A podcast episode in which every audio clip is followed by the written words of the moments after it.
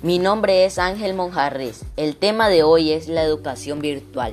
¿Qué es la educación virtual? Se refiere a una variedad de formatos de enseñanza que no involucran a estudiantes e instructores que colaboran en persona, al menos no en la misma sala. La videoconferencia permite a los estudiantes comunicarse con los profesores en tiempo real. Los profesores comenzaron a experimentar con la educación virtual poco después del nacimiento de Internet.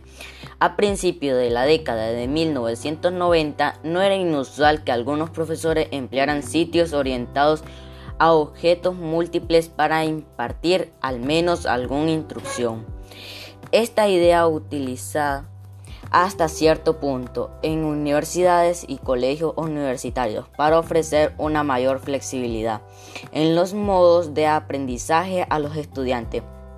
Existen diversidades en cómo se lleva a cabo la educación virtual. Algunas clases pueden llevarse a cabo en tiempo real conectando a los profesores con los estudiantes con software de videoconferencia por sala de chat o en mundos virtuales. La educación virtual puede lograr una gran cantidad de posibles resultados u objetos. En alguna forma es meradamente informativo, aunque no se puede negar que la calidad de la información es excelente.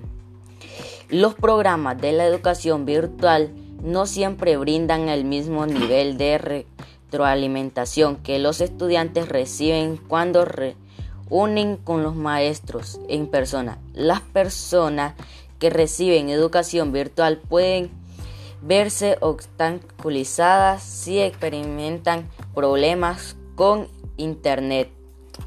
Esto es todo por hoy. Nos vemos hasta el próximo podcast.